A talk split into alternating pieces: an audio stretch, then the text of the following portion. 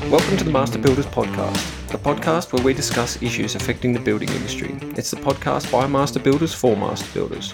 I'm your host, Max Rafferty, and today I'm joined by my co-host, Mister Robert Shaw. How's life over in W A, Robert? Yeah, good, Max. We're getting a, finally getting a little bit of sunshine and uh, the rain is subsided, so it's all going well. So, Robert, you do a lot of building. Tell me about what it is you, you're building at the moment and how energy efficiency affects those buildings. Yeah, Max, it's with what we do, we do a lot of infill developments and unit developments and one-off housing, so... But certainly now one-off housings, um, that is something that the consumer do look for more. We're doing a house at the moment on some acreage which is totally off the grid, um, which I find very enjoyable. Obviously, different consumers have different desires, so you're always learning about products. But it's I wouldn't say it's common and mainstream. It's I'd like to see more of it. But, you know, it's, it's a chicken and the egg for me. You've got to have... Uh, the consumers interested in it and certainly the suppliers and the support out there for all those products that uh, we certainly want to see on the market from a builder's point of view. If you don't have that supply and the servicing, it's it's hard to recommend it. It's it's interesting you bring up the, the chicken and the, the egg concept, Robert, because today we're actually going to be speaking with Simon Dunstan, who is selling a lot of energy efficient houses into the market in Victoria. Simon is the owner of S J D Homes and is a leader in sustainable housing solutions. He also is the man behind Melbourne's first zero energy home. In this episode, he shares his wealth of knowledge on what he has learned on his journey of building and selling energy efficient and sustainable homes. And I reckon it sounds like Simon may have cracked that egg. Max, I'm looking forward to this interview, so let's get into it and have a listen to what uh, Simon has to say.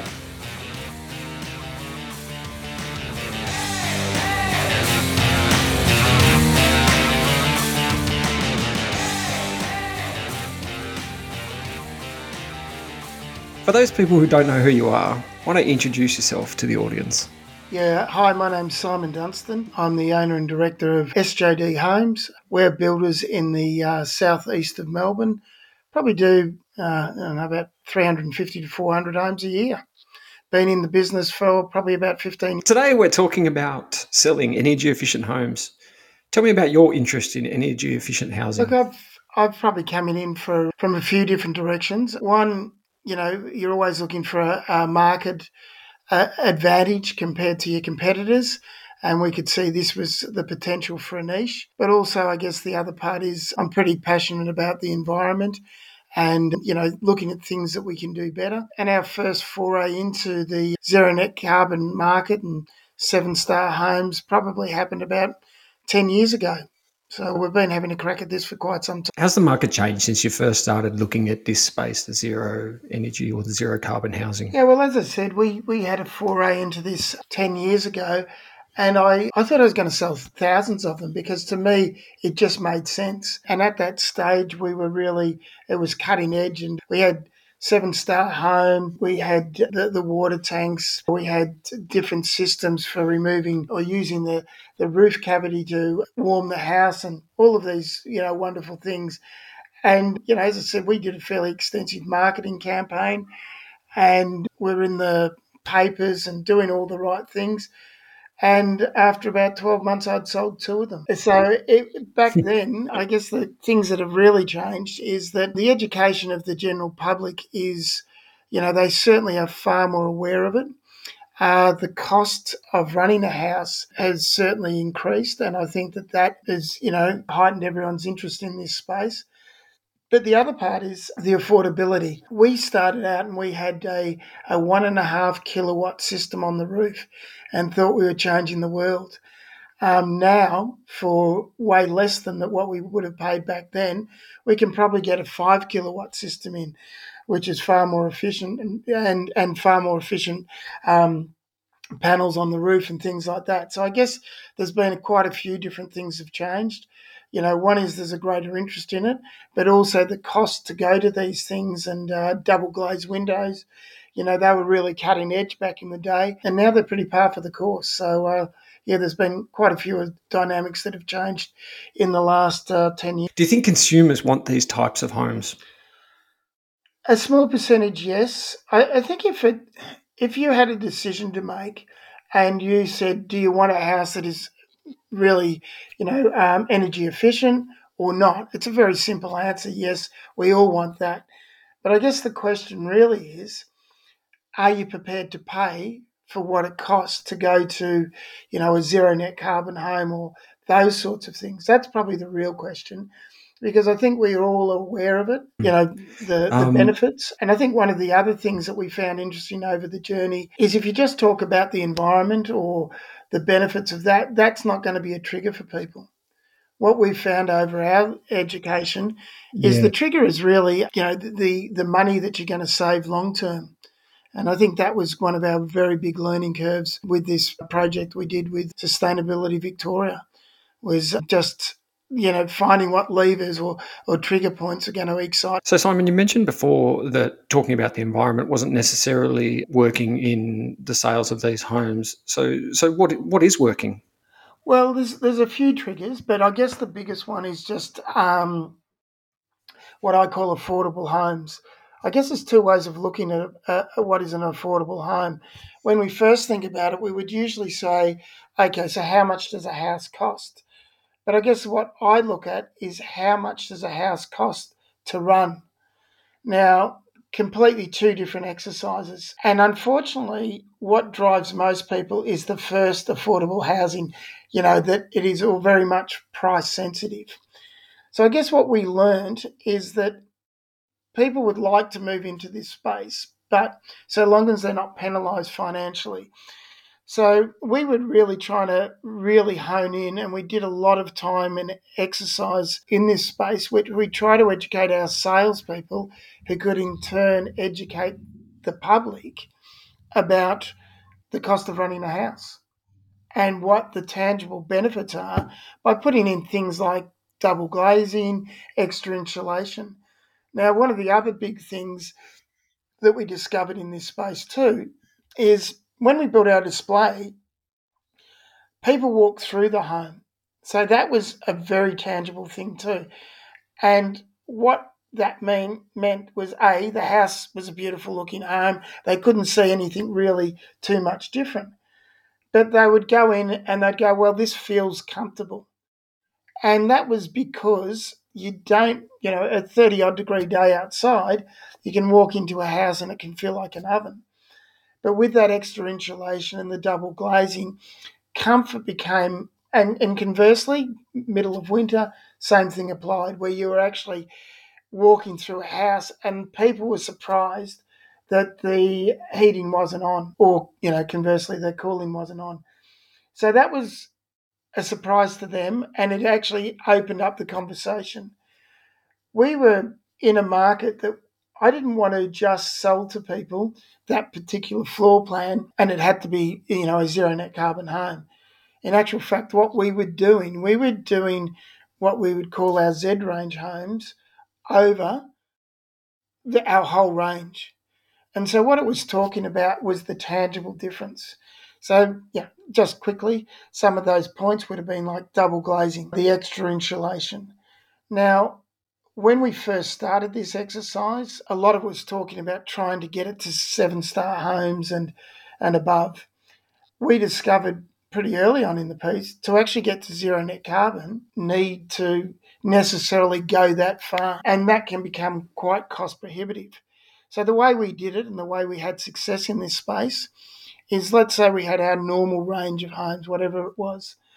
Then we would say, okay, to do an upgrade, you could spend, let's say it was ten thousand dollars, fifteen thousand dollars to actually take it from a normal home, normal six-star home, up to zero net carbon, or what we, as I said, the Z range. The other big kicker, obviously, is some of the appliances that you had in there, but also you had to have P V on the roof.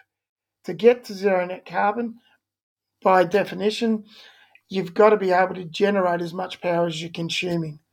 So, and to me, P V on the roof is a real game changer for so many reasons. Um, as I said, it produces power, reduces your energy consumption, that it will also produce, you know, a modest income even when you're not in the house. So those sorts of things we found were the areas that we really pushed into. But we made a, a decision from a company point of view that for us to make sure this wasn't cost restrictive and um, an impediment to people, we actually made the decision that all of these extra things we would put in a cost price. So we looked at our average house and we said, okay, we're making our, our builder's margin on our normal home. We can add this, this and this in at cost, and then it is giving us a financial advantage in that space where people are saying, well, it's only ten thousand dollars. Even at, say, ten thousand dollars, we still found that that actually was cost prohibitive. And I'll give you an example. We used to have what we call promos. Every month you'd have this month's promo that you would have certain things included. Now, when we had a promo that was upgrading your kitchen for stone bench tops and also our Z range, most people chose the kitchen. It's not sexy what we're talking about. People really go, you know what? I love what you're saying, I get it, but I'm going to go with a really lovely looking kitchen. So we actually looked at that again, and then we we actually made it a two-step process. We actually said, okay, we had an introductory offer that was halfway. We were including double glazing, a bit of upgrade for the insulation, things like that. And it was only at a five thousand dollars upgrade. Now, nearly everybody jumped on that because they could see the tangible benefits, and we did also have a few other what we call sexy items included in there that got people excited. So from there, it was only a five thousand dollars increment to put P V on the roof, and the double glazing we then included on our sliding doors and a few other upgrades. So the perception, they still spent that ten thousand dollars, let's say, but the perception was it was only, it was two smaller steps, and that's where we had our success. Now, you know, that's, that was a learning curve for us over the journey, and had we not volunteered to reduce our margin on those items, I, I, I really think that we would have battled in selling any of them. And, and finally, I guess the, the education of both people and our salespeople was also part of the process too. There's no point having these things there as an offering if you don't or you can't explain what the benefits are. So I think that's important because I think everyone knows some of these things, but if you are able to actually quantify it, then I think that people all of a sudden are quite excited about the prospect. So you've got quite a sophisticated team delivering this by the sounds of things. If you're a one-man band who is trying to incorporate this into their business, how would you transfer yep. that? Look, I, I think that there's a lot of information out there at the moment. All of all builders need to, before we get a building permit, we need to go and get a energy rating done. So we're all looking for six stars. So I think that that type of thing, you know, the information we're getting already, we don't have to go a lot further to ask the question, okay, so what if we put double glazing on this house? And then you'd say, okay, it cost me five thousand dollars to do the house of double glazing, for example. Then your energy rating will say, well, okay, that's taken you from X to Y, from six stars to six and a half stars. The insulation. Insulation is probably one of the cheaper things that you can do to increase and improve these sorts of things. And again, you would just ask your guys that are doing your modelling just to say, okay, so what if I beefed up the insulation in the walls and also the ceiling? So some of that stuff is, is pretty easy to do. And I guess one of the other points that we would all like to make, or I should bring up now, is doing it in theory, which is what we just spoke about, is part of it. One of the other things that with a lot of the stuff we were doing with the pilot program with Sustainability Victoria was a verification system. And what that means is that what we said on paper, we had to show that we were delivering it when we built the house. And the things we talk about there is the airtightness of a house. Now, you know, there's been a lot of discussion in this space over the last twelve months mandating that it should be compulsory. I'm probably on the other side of the fence because nearly every house that we built that was air tested passed with flying colours.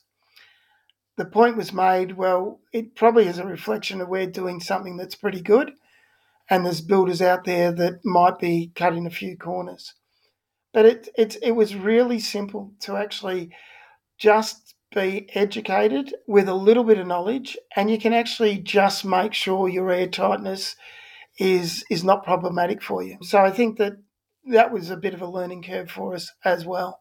You know, as I said, not only in the theory, but in the practical sense, what we were able to deliver. So, Simon, why should builders be thinking about this stuff now? Well, I think for a number no. of reasons. As I said, I think every builder I know is always looking for an advantage and, you know, a niche market. So that's sort of the here and now. But what is really on everyone's doorstep in the very, very near future is going to be the changes to the N C C. So the changes basically are by twenty fifty, I believe, you know, it's going to be compulsory for all new homes to be zero net carbon. But what's happening very soon is going to be that the fact that N C C is going to be changed probably middle of next year, and a lot of these things are going to be mandatory. So whether we like it or we don't like it, it's going to be part of our life. And I guess my Uh, comments to all builders would be it's not that bad. Some of this is just the learning curve for us as builders, and you know it it will be like all of these steps when we went from five stars to six stars, when we went six stars plus. You know, they were big leaps, and I think we're all nervous and scared about it because we worried it's going to erode into our market. But a lot of the stuff is is relatively straightforward and easy. And once you've done a few of them, they just become the norm and it will be just part of what you do. But also the other part of that that I think is really important is it has staggered me how much we've been getting phone calls from people all over Australia are asking us about our experience in, you know, the building of zero net carbon homes. And these are not just other builders. These are also people who are some of our decision makers. And I guess what scares me with some of these things is that the decision makers of the N C C don't have a lot of practical experience. So if you builders out there are also concerned about it, you really need to reach out to, you know, the various organisations like the Master Builders and just ask for some information in this space, because one of the things that they're really trying to push for is that every house has to get to seven stars. Now, my point in that is there's, a, there's a quite a few points actually, but I'll go through a couple of the major ones. If the end game is to get to zero net carbon, you can actually do that now without going to seven stars. So that's the first part. The second part is, and that just simply means you can put a P V on the roof and that will generate. So the other part is the house, our display home. We were able to get to seven stars because we had the right orientation. We were lucky. All of our living areas were facing north. Now let's say, you know, Max, you had the the block on the other side of the street. It would have been problematic and a lot more expensive for you to get to seven stars than it would have been for me. So straight away, there's a cost impost on seventy-five percent of people that don't have the right orientation. Now, that's not fair when the average person doesn't know about what we're talking about and they go and buy a block of land, they come to a builder and the builder goes, wow, you've got some issues here. Now, that's not fair for seventy-five percent. So my point is, and what, you know, I would probably be proposing, how about you turn around and say, well, let's get to maybe six and a half stars. And if you can't get to seven stars, well, let's mandate that you must have to put a P V on the roof. And by doing that, it's not going to be as expensive and it's not going to force the people to drastically reduce their window sizes or move their living areas or do things like that. The average person falls in love with the display home. And then if you have to turn around and say to them, look, sorry, guys, but you, you know, that house you like, can't build it on your block of land. It's just not really fair. I definitely agree that our the way we build needs to be improved. And I think that we could should constantly work on that. Yeah, it, it's been really interesting. I mean, I've had some conversations about, you know, a lot of lot of houses that can't can't have P V on the roof. You, if you turn around and say, okay, I can't put a P V on the roof. Okay, let's say we're talking unit developments and things like that. Okay, put a battery in.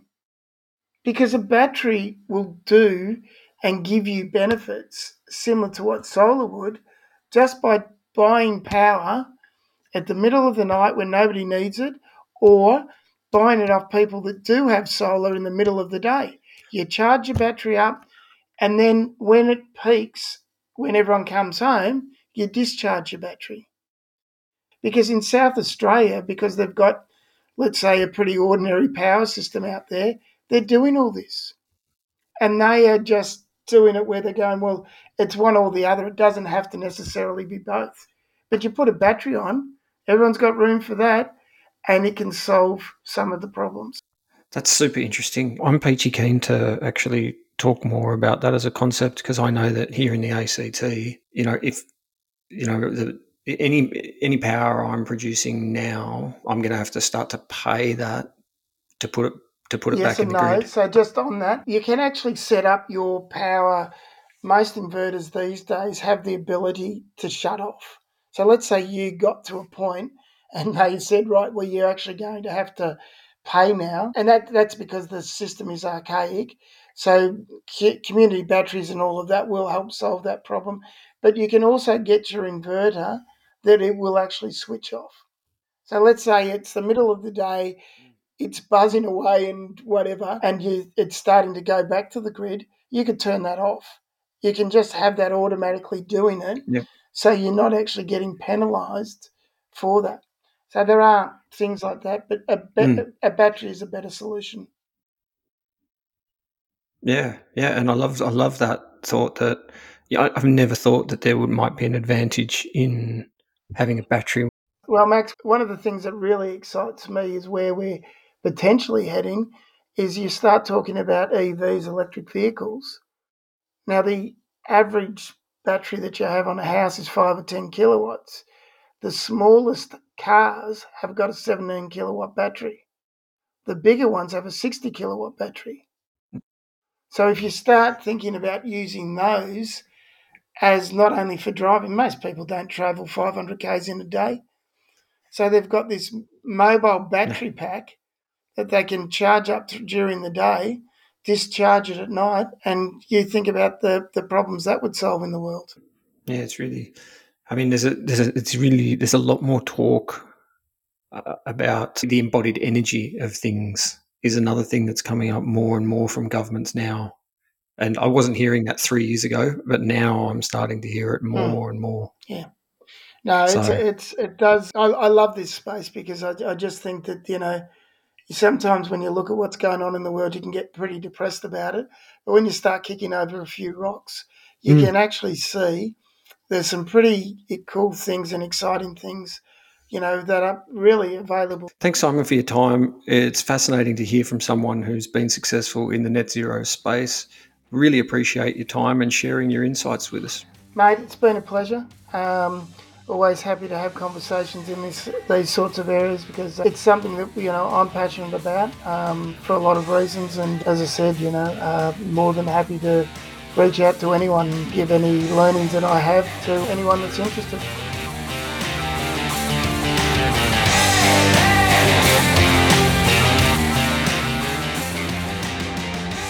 Well, how cool was that, Robert? I love I love listening to Simon talk, and I love listening to the talk about all of the new and emerging technologies. What did what, what did you take out of that, Robert? Yeah, listening to that, Max, is very interesting, I guess, from an industry point of view and a building point of view. But the first thing that came to my mind was that when you're in that space, and obviously Simon's in that space and he lives and breathes it, and he has uh, a much more detailed, I guess, clientele and following. But when you try and bring that into my world and in the mainstream, people that are dabbling in it, that don't specialise in it, it's, you know, just struck me as a lot more difficult than that in the mainstream. So that's the first thing I thought of, but it really excited me to listen to Simon and his passion about uh, what he's actually doing in that space. Yeah, I I thought that one of the comments Simon made around, you know, understanding about the block that you're putting these kind of houses on and how much of an effect it has, and the the difficulties we as builders have in explaining to clients that they've actually got a dog of a block. And because you've got a dog of a block, we're going to have to do a whole lot of things that are going to cost money to get it across the line. Yeah, Max, good point. Well, when you talk about a dog of a block, which might be a difficult block, I guess, for the people that are listening, uh, when you're talking about the compass, so you've got north, south, east and west, and uh, if you've got a north facing or a block that's favourable, then, you know, certainly that works and it's cost efficient to design.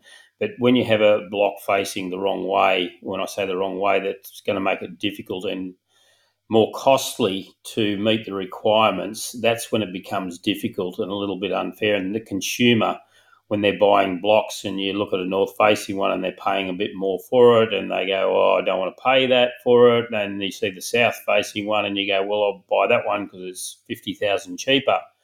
But what they don't understand at that point in time, they're actually buying a whole lot of headaches uh, when they get to the planning stage and meeting the requirements. Yeah. I, I, the other thing that I found really interesting about talking to Simon was his his thinking around the use of batteries and things like electric vehicles. Uh, I I have to say I'd never really considered batteries as standalone items that could be useful in in a house that I, I guess is performing well in regards to energy use. You know, the thought of using a battery without a P V system, a battery to to get, I guess, excess energy out of the grid and store it on site and then use it in peak times. That to me was a, a really, it's just a concept that I, I guess it sort of blew my mind a little bit because I'd never thought about it. Yeah, Max, I think that's one thing in the future as we understand these products and how we can use them, and especially if you can generate, I guess, electricity or power and store it and then use it to charge a vehicle and then the next day drive it at no cost. To me, that's a perfect scenario. And yeah, yeah, it's it's really interesting. And I think that you're right. There's a really big picture here that I think there's been, you know, it's really difficult to mesh it all together because it's complex. You know, these things are complex things. And, you know, I think, you know, complex things are complex. And so how, how do you communicate how these things will work? How do you, how do you, how do you get to a point where people can understand it and embrace it? And I mean, I guess these are the challenges that are ahead of us. Yeah, Max, one thing that I, I think about how do you do that is in Simon's world, he's got clientele coming to him that are looking for his product and attracted to him because of what he does. In the majority of our industry, a lot of people aren't switched on to that. So, you know, when we, if we're trying to convert them in mainstream, then you, the only tool we have to sell something or get them to change their mind into a product that's more efficient is dollars, right? Um, so if they're not looking for it and they haven't, so if we can convince them, are you going to get the same comforts out of it? It's going to be good for the family. It's going to be good for them. It's not going to cost you any more, but you're going to tick a box in energy efficiency. Then you got some hope. Well, you raised a really interesting concept there, Robert, about dollars and how we talk about these things. And I think you'll find in the next episodes, we're going to address some of those concerns. So thanks for joining us on the show, and to everyone out there, thanks for listening. I'm Max Rafferty, and until next time, stay safe.